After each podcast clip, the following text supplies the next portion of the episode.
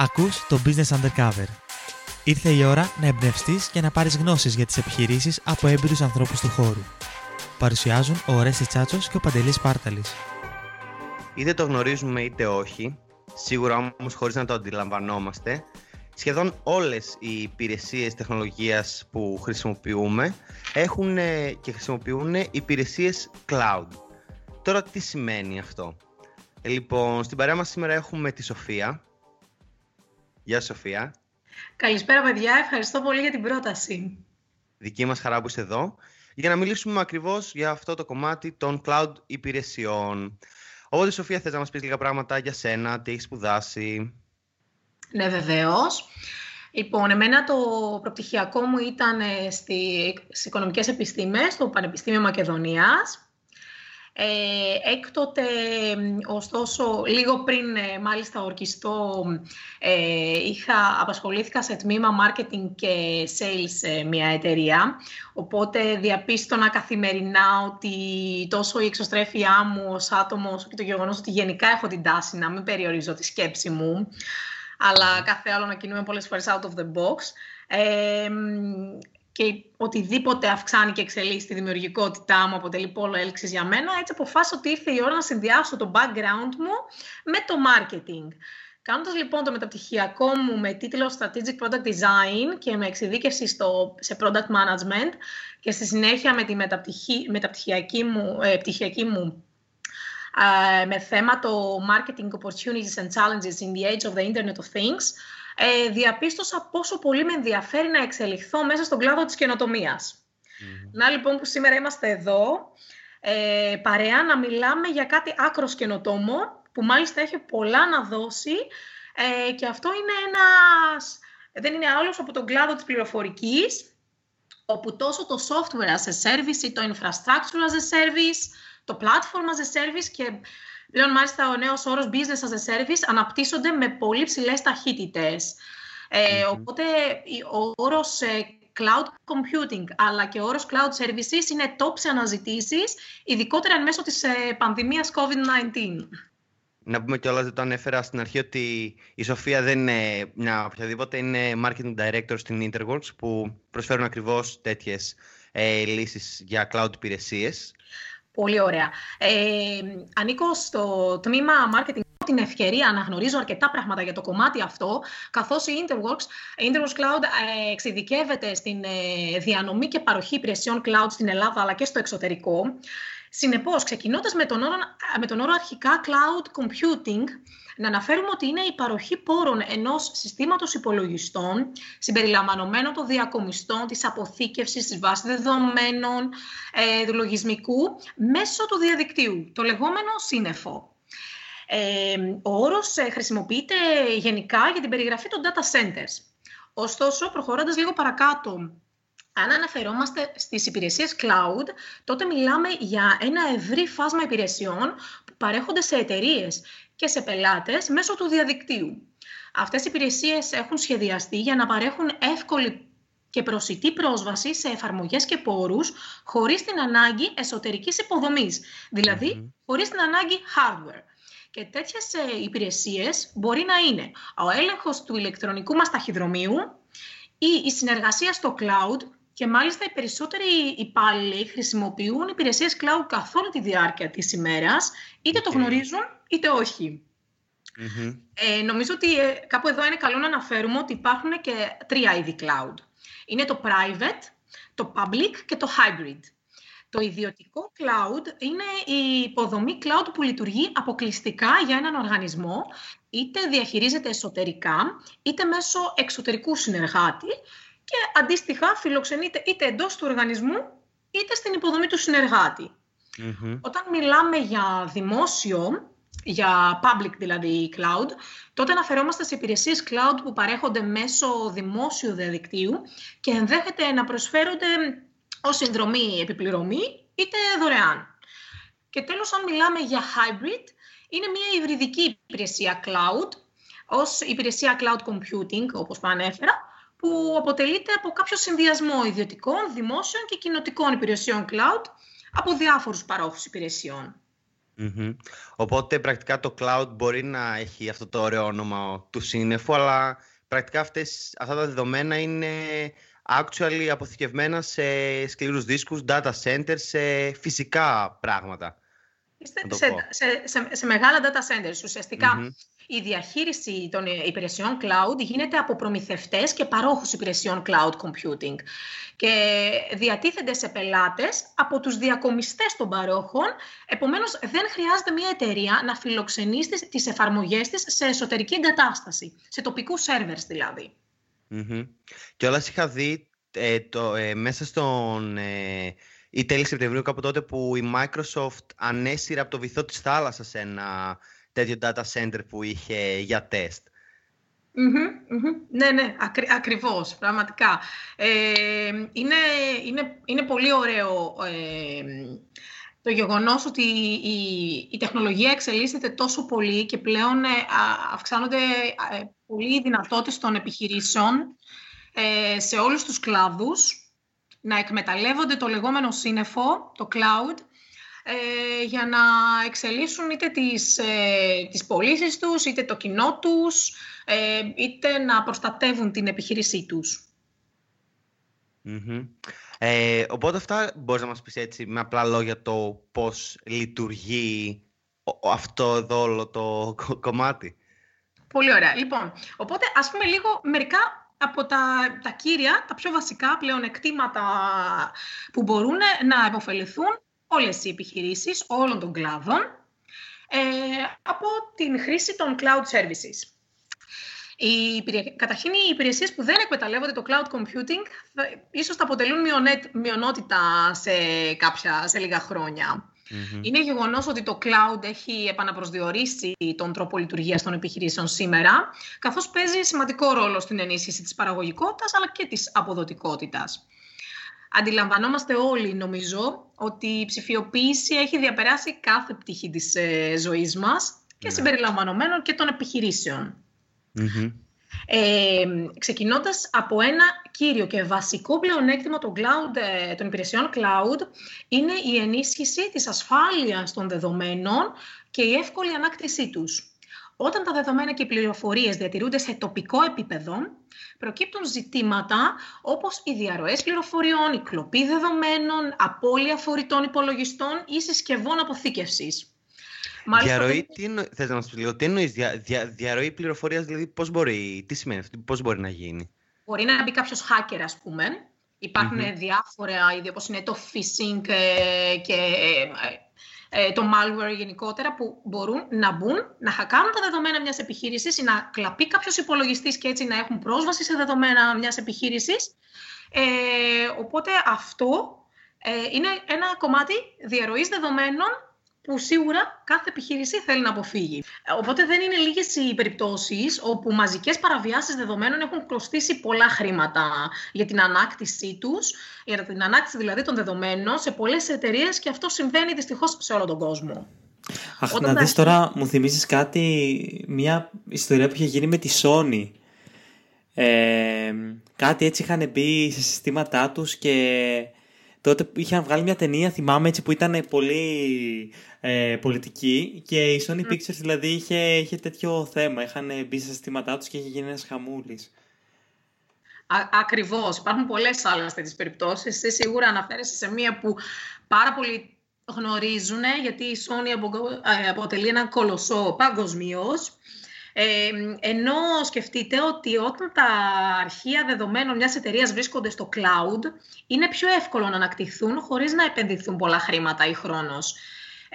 Ειδικά μερικές επιχειρήσεις που δεν μπορούν να αντέξουν οικονομικά, και είναι μικρές επιχειρήσεις δηλαδή, οπότε είναι αρκετά μεγάλο το κόστος για αυτά. Βέβαια, να έχεις δικό σου σερβερ και εννοείται η αναβάθμιση και όλα αυτά είναι μεγάλο κόστος. Mm-hmm. Οπότε η μετάβασή τους στο cloud προστατεύει τα δεδομένα τους λόγω των αποτελεσματικών λύσεων αποθήκευσης που βασίζονται στο cloud. Μάλιστα, ωστόσο, πολλές εταιρείες βλέπουμε ότι διστάζουν να κάνουν το επόμενο βήμα για να μεταβούν στο cloud, καθώς έχουν επηρεαστεί από μια εσφαλμένη αντίληψη ότι η διατήρηση των λειτουργιών πληροφορικής υπό στενό έλεγχο, δηλαδή εντός της επιχείρησης, είναι μια ασφαλέστερη λύση. Ναι. Παρ' όλα αυτά, στην πραγματικότητα, ένας πάροχος υπηρεσιών cloud έχει τη δυνατότητα να φροντίσει τα δεδομένα μιας επιχείρησης και να προσφέρει μεγαλύτερη ασφάλεια από ό,τι θα μπορούσε σε πολλές περιπτώσεις να κάνει η ίδια η εταιρεία. Ναι. Είχα δει ένα βιντεάκι που ήταν για το AWS, το Amazon Web Services, που εξηγούσε όλη την υποδομή γενικά του cloud, όχι μόνο... Δεν είναι δηλαδή... Αυτό που θα πω δεν είναι μια τεχνική που ακολουθεί αποκλειστικά η Amazon, ότι στην ουσία αυτό που λέμε cloud, αναφέρθηκες και εσύ λίγο πριν, ότι λέμε σύννεφο, αλλά δεν είναι πρακτικά σε έναν μόνο υπολογιστή, αποθηκεύεται σε πολλά data centers στον κόσμο, σε ολόκληρο τον κόσμο, ώστε αν, ξέρω εγώ, αποτύχει ένας υπολογιστής, ένας σκληρός δίσκος χαλάσει οτιδήποτε, το αρχείο σου να παραμείνει safe. Ακριβώς. Και θέλω να σε ρωτήσω τώρα το άλλο όμως, για το πώς λειτουργούν και γιατί δυσκολεύονται κάποιες επιχειρήσεις να κάνουν την αλλαγή. Υπάρχει και πάρα πολύ η λογική ότι εγώ, ας πούμε, σαν επιχείρηση δεν θα εμπιστευτώ τα δεδομένα μου στην λύση cloud της Amazon ή της Microsoft ή δεν ξέρω κι εγώ τι άλλο. Γιατί μπορεί, ξέρω εγώ, NSA να μου σκανάρουν τα δεδομένα και δεν ξέρω κι εγώ τι άλλο. Ναι, πες μας εσύ τη δικιά σου θέση απέναντι σε αυτό. Δεν υπάρχουν αυτά πραγματικά νομίζω ότι αποτελούν σκέψεις και προβληματισμοί του παρελθόντος ή αν μη τι άλλο θα έπρεπε να συμβαίνει αυτό, καθώς εννοείται πως τα δεδομένα είναι ασφαλή, καλύπτονται όλοι οι όροι GDPR, οπότε είναι κάτι που οι εταιρείες στην Ελλάδα και σε όλο τον κόσμο θα πρέπει να θεωρήσουν παρελθόν. Όλα είναι ασφαλή και μάλιστα αν έστω και κάποιοι έχουν μία μικρή αμφιβολία, μιλώντας εγώ και ως μέλος μιας εταιρείας η οποία είναι πάροχος υπηρεσιών cloud, αλλά και έχοντας το δικό της ιδιόκτητο data center στην Ελλάδα, μπορεί να εμπιστευτεί το ελληνικό cloud, λοιπόν, όπου αν μη τι άλλο μιλάει και τη γλώσσα της. Και να πούμε σε αυτές τις περιπτώσεις, φαντάζομαι και εσείς το παρέχετε στα service, ότι είναι και η κρυπτογράφηση σε αυτές τις περιπτώσεις. Σίγουρα αποτελεί ένα κομμάτι αυτό. Βέβαια τώρα είναι βαθιά μονοπάτια που έχουν πολλά τεχνικά χαρακτηριστικά. Καλά, βέβαια, τώρα τα λέμε κι εμείς έτσι και δεν είναι όμως τόσο... Ορίστε. Λέω, τα λέμε και εμείς έτσι τώρα, κρυπτογράφηση τα πετάμε έτσι, όμως δεν είναι ένα κουμπάκι στον υπολογιστή. Υπάρχει από πίσω μια ολόκληρη σκέψη, μια ολόκληρη λογική. Βέβαια, δεν είναι τόσο εύκολο. Ακριβώς. Εγώ έχω και άλλα πλεονεκτήματα φυσικά να σας αναφέρω. Σχετικά με τις επιχειρήσεις που ανέφερες ότι δυσκολεύονται να κάνουν την αλλαγή. Υπάρχουν επιχειρήσεις που μπορούν να κάνουν πιο εύκολα την αλλαγή ή που θα επωφελούνταν περισσότερο, να το πω, από αυτές τις υπηρεσίες, ή είναι κάτι που καλό θα ήταν να το κάνουν όλοι? Λοιπόν, τα cloud services είναι για όλους. Απλά κάποιες εταιρείες το έχουν σίγουρα περισσότερη ανάγκη, ειδικά όταν έχουν εργαζομένους οι οποίοι μπορούν να επωφεληθούν την απομακρυσμένη εργασία. Το work from home, που πολύ γνωστό σε όλους πλέον, καθώς υπάρχει αποτελεσματικότερη απομακρυσμένη λειτουργία μιας επιχείρησης.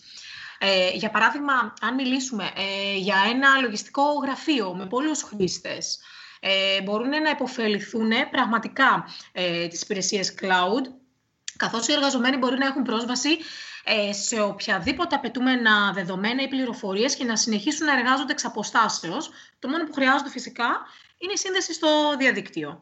Και η πλειονότητα των υπηρεσιών cloud computing που διατίθενται σήμερα προσφέρουν επίσης εφαρμογές για κινητά που μπορούν να χρησιμοποιηθούν εύκολα για πρόσβαση σε δεδομένα από smartphone οπουδήποτε και οποτεδήποτε. Mm-hmm. Είναι ωραίο να αναφέρω κάπου εδώ και μία έρευνα που είχε κάνει η Forbes, όπου αποκάλυψε ότι το 64% των ερωτηθέντων αναφέρουν ότι τα εργαλεία συνεργασίας που βασίζονται στο cloud βοήθησαν τις ομάδες τους να εκτελέσουν εργασίες γρηγορότερα και πολύ καλύτερα. Οπότε οι επιχειρήσεις που λειτουργούν παγκοσμίως ή έχουν την ανάγκη για αποτελεσματικότερη συνεργασία και αυτό αποτελεί εξαιρετικά σημαντικό παράγοντα για τη λειτουργία της. Από την αμφισβήτητα, το cloud computing αποτελεί μια εύκολη συνεργασία μεταξύ των εργαζομένων, οι οποίοι μπορεί να έχουν πρόσβαση σε σχετικά αρχεία και έγγραφα, είτε βρίσκονται στα κεντρικά γραφεία, είτε βρίσκονται στο αεροδρόμιο, είτε βρίσκονται στο σπίτι τους. Mm-hmm. Ακριβώς, ναι. Και σου δίνει να είσαι τη δυνατότητα και πιο ευέλικτος ακριβώς αυτό που λες, ότι δεν χρειάζεται να έχω έναν συγκεκριμένο υπολογιστή, ένα αρχείο στον υπολογιστή μου. Οπότε θες να συνεχίσεις με πλεονεκτήματα του γιατί να επιλέξει μια επιχείρηση. Ναι, εννοείται. Και μιας και αναφερθήκαμε στην ευελιξία, οι οργανισμοί αντιλαμβανόμαστε ότι εξελίσσονται και αλλάζουν χρόνο με το χρόνο, οπότε η ευελιξία έχει καταστεί ένα απόσπαστο στοιχείο για τη διατήρηση της παραγωγικότητας. Έτσι υποφελούνται σε μεγάλο βαθμό από την ικανότητά τους να υιοθετούν και να απτύσσουν εύκολα τις υπηρεσίες όταν προκύπτει κάποια ανάγκη. Και το cloud computing επιτρέπει την αποτελεσματικότητα και την ευελιξία της παρακολούθησης του φόρτου εργασίας τους. Mm-hmm. Συνεπώς, σε ένα συνεχώς μεταβαλλόμενο επιχειρηματικό τοπίο, είναι ενδιαφέρον να δούμε πώς ορισμένες εταιρείες προσαρμόζονται. Μάλιστα, ενώ ορισμένες πτυχές μιας επιχείρησης θα είναι σίγουρα πιο δύσκολο να προσαρμοστεί σε σχέση με κάποιες άλλες πτυχές, είναι σημαντικό να παραμείνει κάθε επιχείρηση ευέλικτη. Και το cloud computing επιτρέπει να προσαρμοστεί μια επιχείρηση στις συνθήκες της αγοράς με μεγάλη ευελιξία. Επίσης, αξίζει να αναφερθούμε ότι εκάστοτε οργανισμός έχει πρόσβαση σε υπερσύγχρονα εργαλεία, έτσι. Πολλές επιχειρήσεις αισθάνονται ότι το cloud computing τους έχει δώσει ανταγωνιστικό πλεονέκτημα. Οι μικρότερες ειδικά εταιρείες, αν σκεφτούμε, ναι, σίγουρα, που έχουν πλέον πρόσβαση, σκεφτείτε, σε μερικά από τα πιο πρόσφατα εργαλεία και τεχνολογίες που ήταν κάποτε μόνο για μεγάλες εταιρείες. Και σχετικά με χαμηλό κόστος, με την αξία που προσφέρει αυτή η εκάστοτε υπηρεσία. Ακριβώς. Έχουν δηλαδή την ικανότητα να αναπτύσσουν τα προϊόντα τους και να ανταποκρίνονται στις ανάγκες των πελατών τους. Έτσι μπορούν τώρα να δρουν και γρήγορα και αποτελεσματικά, να δίνουν σκληρό αγώνα και να είναι εξίσου ανταγωνιστικοί εναντί των, ας πούμε, καρχαριών της βιομηχανίας τους. Mm-hmm. Εννοείται ότι, μιας και αναφερθήκαμε στο πόσο οικονομικό είναι το κομμάτι αυτό, που είναι εξίσου σημαντικός παράγοντας, σκεφτείτε ότι ο πρωταρχικός στόχος οποιασδήποτε επιχείρησης είναι και να αποκομίσει κέρδος, αλλά και να μειώσει τα λειτουργικά της, και τα λειτουργικά της έξοδα, έτσι δεν είναι. Mm-hmm. Οπότε το μεγαλύτερο όφελος για τη μετάβαση στο cloud είναι σίγουρα και οικονομικό. Καθώς το κόστος είναι προβλέψιμο.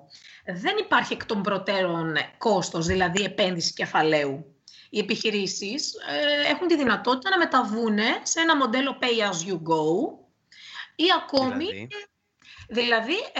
pay as you go, δηλαδή πληρώνεις όσο εκμεταλλεύεσαι πόρους. Mm-hmm. Ή αντίστοιχα μπορείς να ακολουθήσεις και μοντέλα συνδρομής για να μειώσουν το κόστος της υποδομής και της λειτουργίας μιας επιχείρησης. Σύντομη διακοπή, ελπίζουμε να απολαμβάνεις το επεισόδιο μέχρι στιγμής. Μπορείς να υποστηρίξεις το podcast, καθώς και να βρεις αποκλειστικά αποσπάσματα από τη συνέντευξή μας με κάθε καλεσμένο, καθώς και ένα mini course που έχουμε ετοιμάσει για το πώς να ξεκινήσεις το δικό σου project στο νέο μας λογαριασμό στο Patreon. Μπορείς να το βρεις στην ιστοσελίδα μας, businessundercover.gr, στη σελίδα BU+. Καλή συνέχεια στην ακρόασή σου.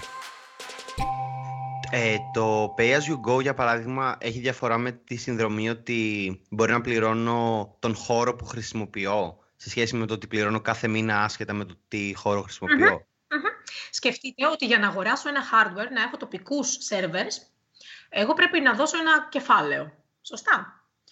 Αντίστοιχα, εάν εγώ μεταβώ στο cloud, πηγαίνω ή Pay As You Go, δηλαδή όσο χρειάζομαι πόρους πληρώνω, ανάλογα με τις ανάγκες μου, okay, είτε διαφορετικά έχω ένα μοντέλο συνδρομής. Δηλαδή, πληρώνω με το μήνα ένα ποσό. Έτσι, οι οργανισμοί δηλαδή προχωράνε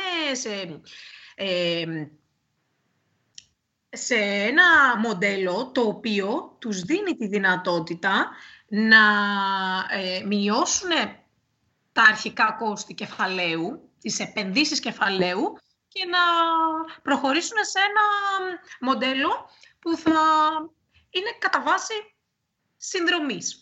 Mm-hmm.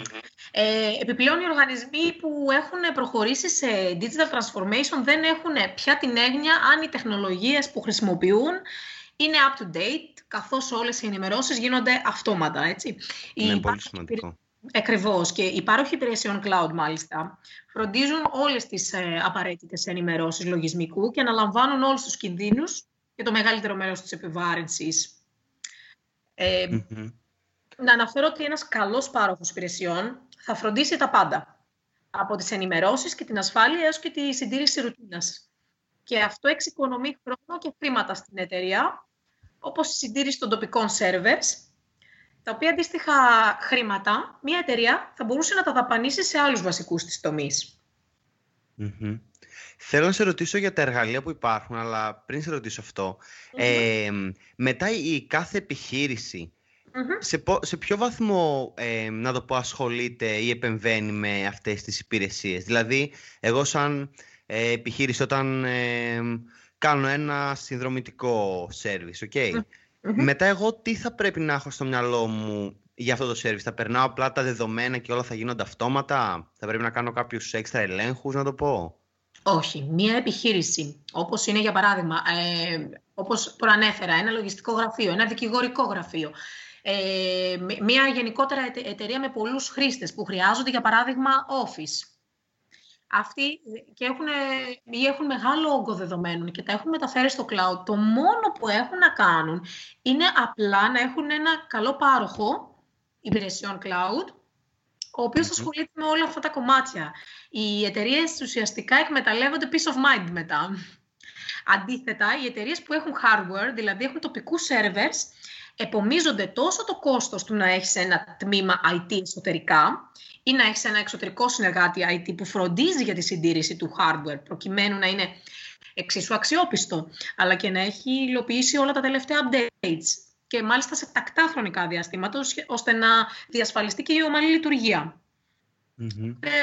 Σίγουρα μια επιχείρηση εξασφαλίζει ένα μεγάλο κόστος στο πορτοφόλι της. Καλά, ναι, τώρα αφού όλο αυτό, δηλαδή και σκέψω ότι θα χρειαζόταν επιχειρήσεις όπως ένα λογιστικό γραφείο, ένα νομικό. Ναι, και τώρα δικηγορικό γραφείο, ναι, βρήκα τη λέξη. Να ασχοληθεί και με κομμάτια που δεν είναι η δουλειά της το να φτιάξει ένα σύστημα για να αποθηκεύει τα δεδομένα, για παράδειγμα, που θα τους ανατόλιζε κιόλας από τον σκοπό που υπάρχουν, να το πω, τη δουλειά τους την κύρια. Ακριβώς. Ο στόχος τους είναι να μην νοιάζονται για αυτά τα θέματα, να νιώθουν ότι είναι ασφαλή τα δεδομένα τους, ότι κάποιος ο οποίος γνωρίζει, έχει τη τεχνογνωσία, χειρίζεται όλο τον όγκο και αυτοί απλά φροντίζουν ώστε να ασχολούνται με το πελατολογιό τους, με τα project τους, με σημαντικά δηλαδή πράγματα τα οποία θα αναπτύξουν την επιχείρησή τους. Και επίσης να αναφέρουμε ότι το cloud είναι επεκτάσιμο.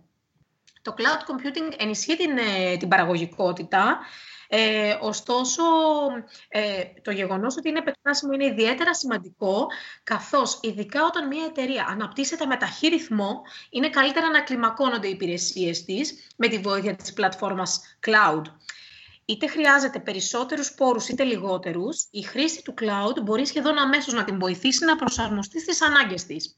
Για παράδειγμα, αν μια επιχείρηση σκεφτείτε ότι πουλάει ήδη Χριστουγέννων, αντιλαμβάνεστε πόσο μεγάλο φόρτο εργασιών έχει κατά τη διάρκεια, πριν τα Χριστούγεννα, κατά τη διάρκεια των εορτών.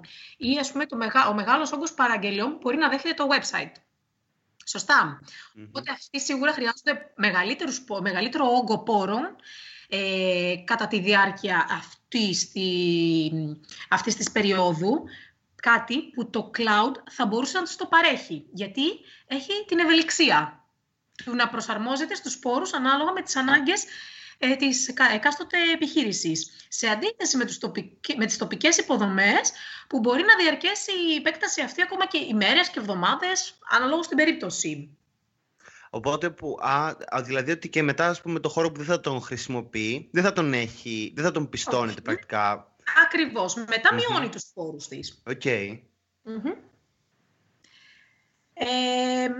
Επίσης, μην ξεχνάμε ότι το cloud είναι ανθεκτικό στις καταστροφές. Η απώλεια σημαντικών δεδομένων από πυρκαγιά, από οποιαδήποτε είδους καταστροφή, είτε φυσική είτε από άλλο λόγο μιας επιχείρησης, μπορεί να αποτελέσει ένα πολύ μεγάλο πλήγμα για αυτήν. Από την άλλη πλευρά, οι πάροχοι υπηρεσιών cloud δημιουργούν αντίγραφα ασφαλείας δεδομένων και έτσι καθίσταται δυνατή η ενσωμάτωση μοντέλων disaster recovery, όπως λέμε, που βασίζονται... Θα σας εξηγήσω τι εννοούμε. Αυτά τα βασίζονται στο cloud. Είναι ουσιαστικά η διατήρηση κλωνοποιημένων εκδόσεων όλων των δεδομένων που βρίσκονται και είναι διαθέσιμα σε data centers σε περίπτωση που κάτι πάει στραβά. Okay. Εγώ θέλω να ρωτήσω τώρα όσον αφορά τα εργαλεία. Τι λύσεις υπάρχουν ήδη... ναι, και πώς δηλαδή μια επιχείρηση μπορεί να είναι πιο ομαλή αυτή η μετάβαση. Πολύ ωραία. Υπάρχουν πάρα πολλές υπηρεσίες cloud, οι οποίες βοηθάνε τις επιχειρήσεις. Για παράδειγμα, όταν μιλάμε για cloud, ένας μεγάλος κολοσσός βέντορας παγκοσμίως είναι η Microsoft. Τη γνωρίζουμε νομίζω όλοι. Για παράδειγμα, το cloud της Microsoft είναι το Azure. Αντίστοιχα, για την αύξηση της παραγωγικότητας, η Microsoft έχει την σουίτα των Office 365. Όπως είναι, για παράδειγμα, το Microsoft Teams, δεν ξέρω αν το γνωρίζετε. Νομίζω πάρα πολλές επιχειρήσεις το έχουν χρησιμοποιήσει, ειδικά εν μέσω της πανδημίας, για να κάνουν τα meetings, να κάνουν κάποιο event online. Αντίστοιχα, υπάρχει το ηλεκτρονικό ταχυδρομείο και πολλά άλλα εργαλεία για collaboration. Αντίστοιχα υπάρχουν vendors παγκοσμίως οι οποίοι έχουν cloud backup, endpoint protection, δηλαδή όλες οι συσκευές που χρησιμοποιούμε, τα endpoints μπορεί να είναι ο υπολογιστής ο δικός, είστε απομακρυσμένα, το κινητό σας, όλοι οι εργαζόμενοι μιας επιχείρησης χρησιμοποιούν τις συσκευές τους για να μπορέσουν να εργαστούν. Οπότε αυτά τα endpoints χρειάζονται κάποια ασφάλεια. Τέλεια. Θες να μας πεις και όλες για κάποιο case study με κάποια εταιρεία που εσείς συνεργαστήκατε για τις λύσεις που προσφέρατε? Ναι, βεβαίως. Ειδικά εν μέσω της πανδημίας, αλλά νομίζω έχουμε και ακόμη πολλά άλλα case studies να δούμε. Αντιλαμβάνεστε πώς όλοι έπρεπε να δουλεύουν αποτελεσματικά από όπου και αν βρίσκονταν. Οπότε ένα πολύ ενδιαφέρον case study για εμάς ήταν η περίπτωση ενός από τους συνεργάτες μας, οι οποίοι παρά την καραντίνα που είχε πολλά μειονεκτήματα τα οποία έπρεπε να διαχειριστούν οι υπάλληλοι, καθώς έπρεπε να λειτουργούν απομακρυσμένα, ο συνεργάτης μας αυτός ολοκλήρωσε τον εξυγχρονισμό του IT εξοπλισμού ενός ομίλου από ιατρικές κλινικές και στα πλαίσια του εξυγχρονισμού έγινε μετάβαση όλων των βάσεων δεδομένων των κλινικών σε cloud servers της Interworks Cloud. Έτσι, όλα τα μέλη των κλινικών απολάμβαναν απομακρυσμένο και ασφαλή χειρισμό μέσω VPN. Επίσης, να αναφέρουμε ότι μια ακόμη δράση που έγινε από το Υπουργείο Ψηφιακής Διακυβέρνησης, δεν ξέρω αν έχει πέσει υπό την...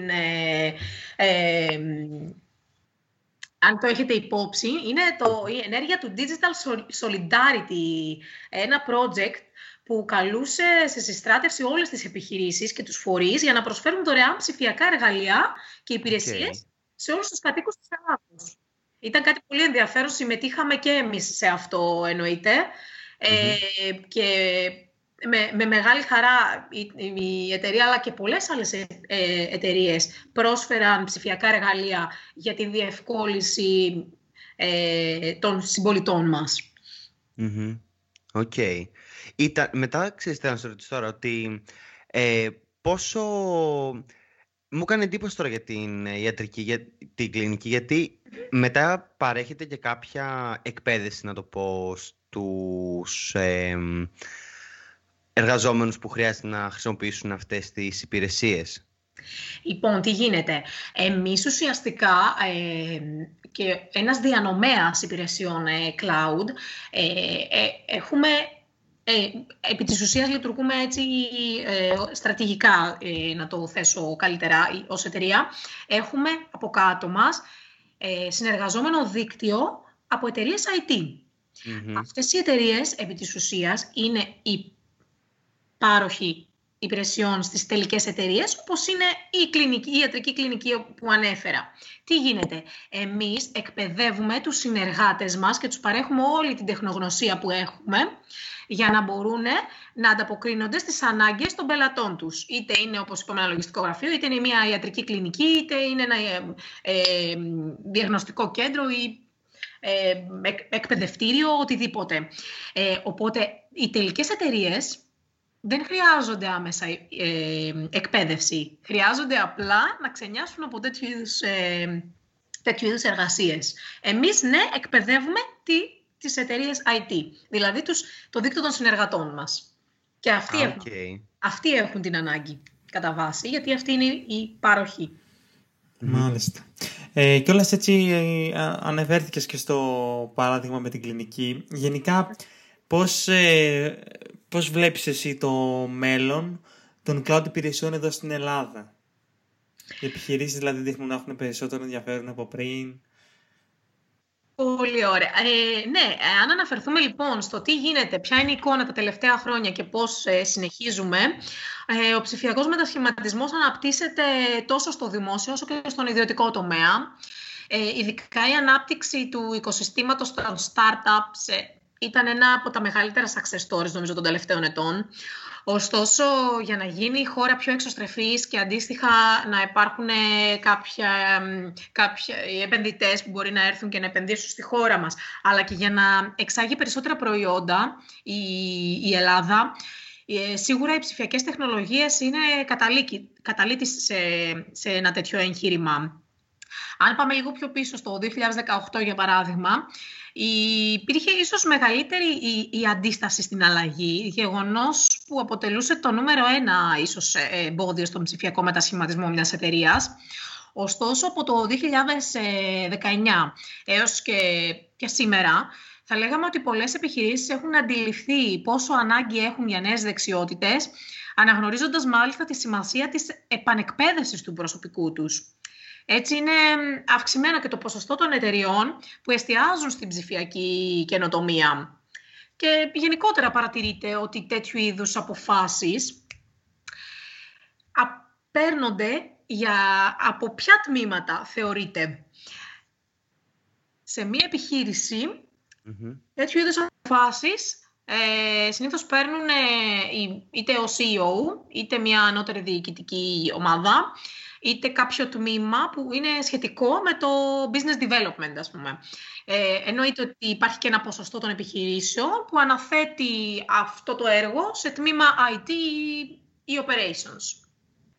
Ωστόσο, ακόμα και στον δημόσιο τομέα, αν αναφερθούμε, και την τοπική αυτοδιοίκηση, βλέπουμε ότι ολοένα και περισσότεροι δήμοι της χώρας αρχίζουν να παίρνουν πρωτοβουλίες για ανάπτυξη ψηφιακών υπηρεσιών για τους πολίτες. Ναι, κιόλας, μιας και ανέφερες το ψηφιακή διακυβέρνηση στο Υπουργείο, το project που έχει για να ενώσει όλες τις υπηρεσίες μαζί κιόλας. Ακριβώς. Μακάρι να το καταφέρουνε. Μιας και το αναφερθήκαμε στον COVID. Εσύ έτσι πώς βλέπεις αυτή τη νέα πραγματικότητα σε όλες αυτές τις υπηρεσίες? Πώς έχει επηρεάσει? Σίγουρα ο αντίκτυπος του COVID και τα προκύπτοντα μέτρα κοινωνικής απόστασης επηρεάζουν κάθε κλάδο γύρω μας. Ο αντίκτυπος είναι σημαντικός και πολλές επιχειρήσεις έχουν στρέψει το ενδιαφέρον τους σε κάποια ζητήματα που τους απασχολούν καθημερινά. Ένα από τα βασικότερα είναι η ασφάλεια των συστημάτων τους, το οποίο αποτελεί πρωταρχικό μέλημα, στο σημείο που ορισμένα έργα που ήταν ενεργά πριν την πανδημία τέθηκαν σε αναστολή, ακόμα και εγκαταλείφθηκαν έκτοτε. Οπότε πολλές είναι οι επιχειρήσεις που φοβούνται για περιστατικά εξωτερικών επιθέσεων στα εσωτερικά τους συστήματα, οπότε και αναζητούν τις καλύτερες λύσεις ασφάλειας των συστημάτων τους, πόσο μάλιστα όταν ένα μεγάλο ποσοστό των υπαλλήλων εξακολουθεί να εργάζεται απομακρυσμένα, έτσι. Και μάλιστα χρησιμοποιώντας είτε εταιρικό εξοπλισμό, είτε προσωπικές συσκευές. Κάτι ακόμα που συμβαδίζει με την ασφάλεια είναι η προστασία των δεδομένων, τα οποία είναι εξίσου πολύ μεγάλη προτεραιότητα για όλους τους οργανισμούς, και επειδή οι εργαζόμενοι στο σπίτι είναι πιο ευάλωτοι σε επιθέσεις και μάλιστα μακριά από άμεση υποστήριξη, τα δεδομένα τους διατρέχουν μεγαλύτερο κίνδυνο. Συνεπώς, τα αντίγραφα ασφαλείας είναι πιο συχνά γεγονός που θέτει αυξημένη ζήτηση σε συστήματα προστασίας δεδομένων και που προσπαθούν και αυτά να διαχειριστούν το αυξανόμενο φορτίο. Κάτι άλλο που σίγουρα είναι ενδιαφέρον είναι να αναφέρουμε το ότι υπάρχει πολύ μεγάλη ζήτηση σε όλους τους τομείς στην εκπαίδευση του προσωπικού IT. Πολλές επιχειρήσεις δηλαδή θέλουν να το εκπαιδεύουν το προσωπικό τους, είτε σίγουρα να εμπιστεύονται ένα εξωτερικό συνεργάτη, ο οποίος γνωρίζει πολύ καλά το αντικείμενο. Ακόμη και τα προγράμματα αποκατάστασης καταστροφών ή επιχειρησιακής συνέχειας, έτσι ώστε να μπορούν οι λειτουργίες να είναι up and running ό,τι και αν συμβεί, αποτελούν μια πολύ σημαντική έγνοια για πολλές επιχειρήσεις. Και τα προγράμματα μετεγκατάστασης φορτίου εργασίας στο cloud και απομακρυσμένα συστήματα διαχείρισης είναι εξίσου σημαντικά. Κάτι το οποίο οι πάροχοι cloud πρέπει να είναι έτοιμοι και να ανταποκριθούν στην κατανομή της χωρητικότητας λόγω της αυξημένης ζήτησης που υπάρχει. Ναι. Οπότε βλέπουμε ότι γενικά νομίζω στο κομμάτι του ψηφιακού μετασχηματισμού σε εισαγωγικά βοήθησε ο COVID, αν μπορούμε να το πούμε. Ναι. Ήταν ένα μη ευχάριστο γεγονός για όλους. Βίαιη αλλαγή, ναι. Παγκοσμίως, βίαιη αλλαγή.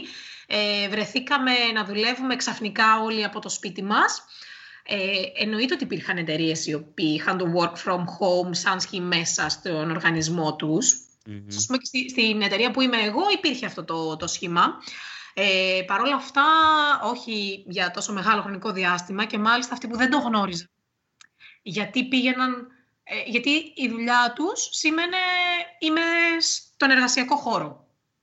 Ήταν αλληλένδετα συνδεδεμένα αυτά. Οπότε σίγουρα ήταν κάτι βίαιο για πολλές επιχειρήσεις. Ωστόσο, τα cloud services βοήθησαν πολύ κόσμο να συνεχίσει να δουλεύει. Τώρα, αυτό μπορεί να είναι λίγο άμεσα και απότομα, αλλά σίγουρα το μεγαλύτερο ποσοστό των επιχειρήσεων θα αρχίσει να αντιλαμβάνεται ακόμη πιο πολύ τα πλεονεκτήματα και μετά το πέρας του COVID. Τώρα μου έρχονται στο μυαλό δύο επεισόδια που έχουμε κάνει. Το ένα ήταν με τον Γιάννη τον Οφάκογλου που είπαμε για ψηφιακό μετασχηματισμό, που είχε αναφέρει χαρακτηριστικά, το έχουμε κάνει και quote στο τρέιλερ, ότι οι αλλαγές θα συμβούν ή χωρίς εμάς, είτε με εμάς είτε χωρίς εμάς. Ήταν πολύ ωραίο. Ακριβώς, πολύ σωστό αυτό που ανέφερε ο Γιάννης, μιας και τον γνωρίζω. Α, τέλεια. Ναι. Και με τον Θεόδωρο τον Παναγιωτόπουλο που είχαμε μιλήσει για πρόσληψη προσωπικού, που έλεγε ότι και μια δυσκολία σε αυτή την αλλαγή ήταν ότι αρκετές επιχειρήσεις δεν ξέρανε το τι δουλειά κάνουν οι υπάλληλοι τους όταν βρίσκονται στο χώρο. Οπότε ήταν δύσκολο να τους το ζητήσουν μετά να το κάνουν από το σπίτι. Αλλά εντάξει, σε κάθε περίπτωση τα services υπάρχουν για να τα χρησιμοποιούν και να μας διευκολύνουν. Λοιπόν, Σοφία, μπορεί να σε βρει ο κόσμος και την Interworks? Λοιπόν, μπορεί οποιαδήποτε επιχείρηση IT, είτε μη, γιατί οι IT εταιρείες είναι σίγουρα οι συνεργάτες μας, αλλά και όλες οι υπόλοιπες εταιρείες μπορούν αντίστοιχα να υποφεληθούν όλα τα ωφέλη των υπηρεσιών cloud μέσω των συνεργατών μας. Οπότε οποιοσδήποτε ενδιαφέρεται για κάτι τέτοιο μπορεί να με βρει είτε στο LinkedIn, νομίζω θα έχετε τα στοιχεία μου, είτε επικοινωνώντας μαζί μου μέσω της Interworks, καλώντας δηλαδή στην Interworks. Τέλεια. Ευχαριστούμε πολύ, Σοφία, που ήσουν στην παρέα μας. Σας ευχαριστούμε. Σας ευχαριστώ και εγώ πάρα πολύ. Ήταν πολύ ενδιαφέρον η συζήτηση που είχαμε. Τέλεια. Ευχαριστούμε και όλους εσάς που μας ακούσατε.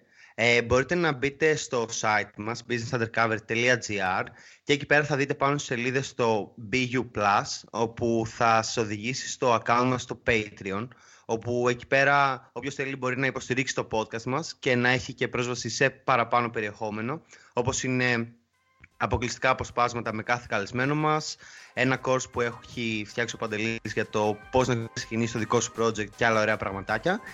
Και για όσοι μας ακούνε πρώτη φορά ή δεν έχουν κάνει ακόμα εγγραφή, να κάνετε εγγραφή στο newsletter μας, όπου εκεί πέρα κατευθείαν θα σας έρθει ένα ωραίο tool με 90 εργαλεία για το project σας και εκεί πέρα σας ενημερώνουμε για ό,τι νεότερο. Οπότε ευχαριστούμε πολύ και μέχρι την επόμενη φορά, καλή συνέχεια.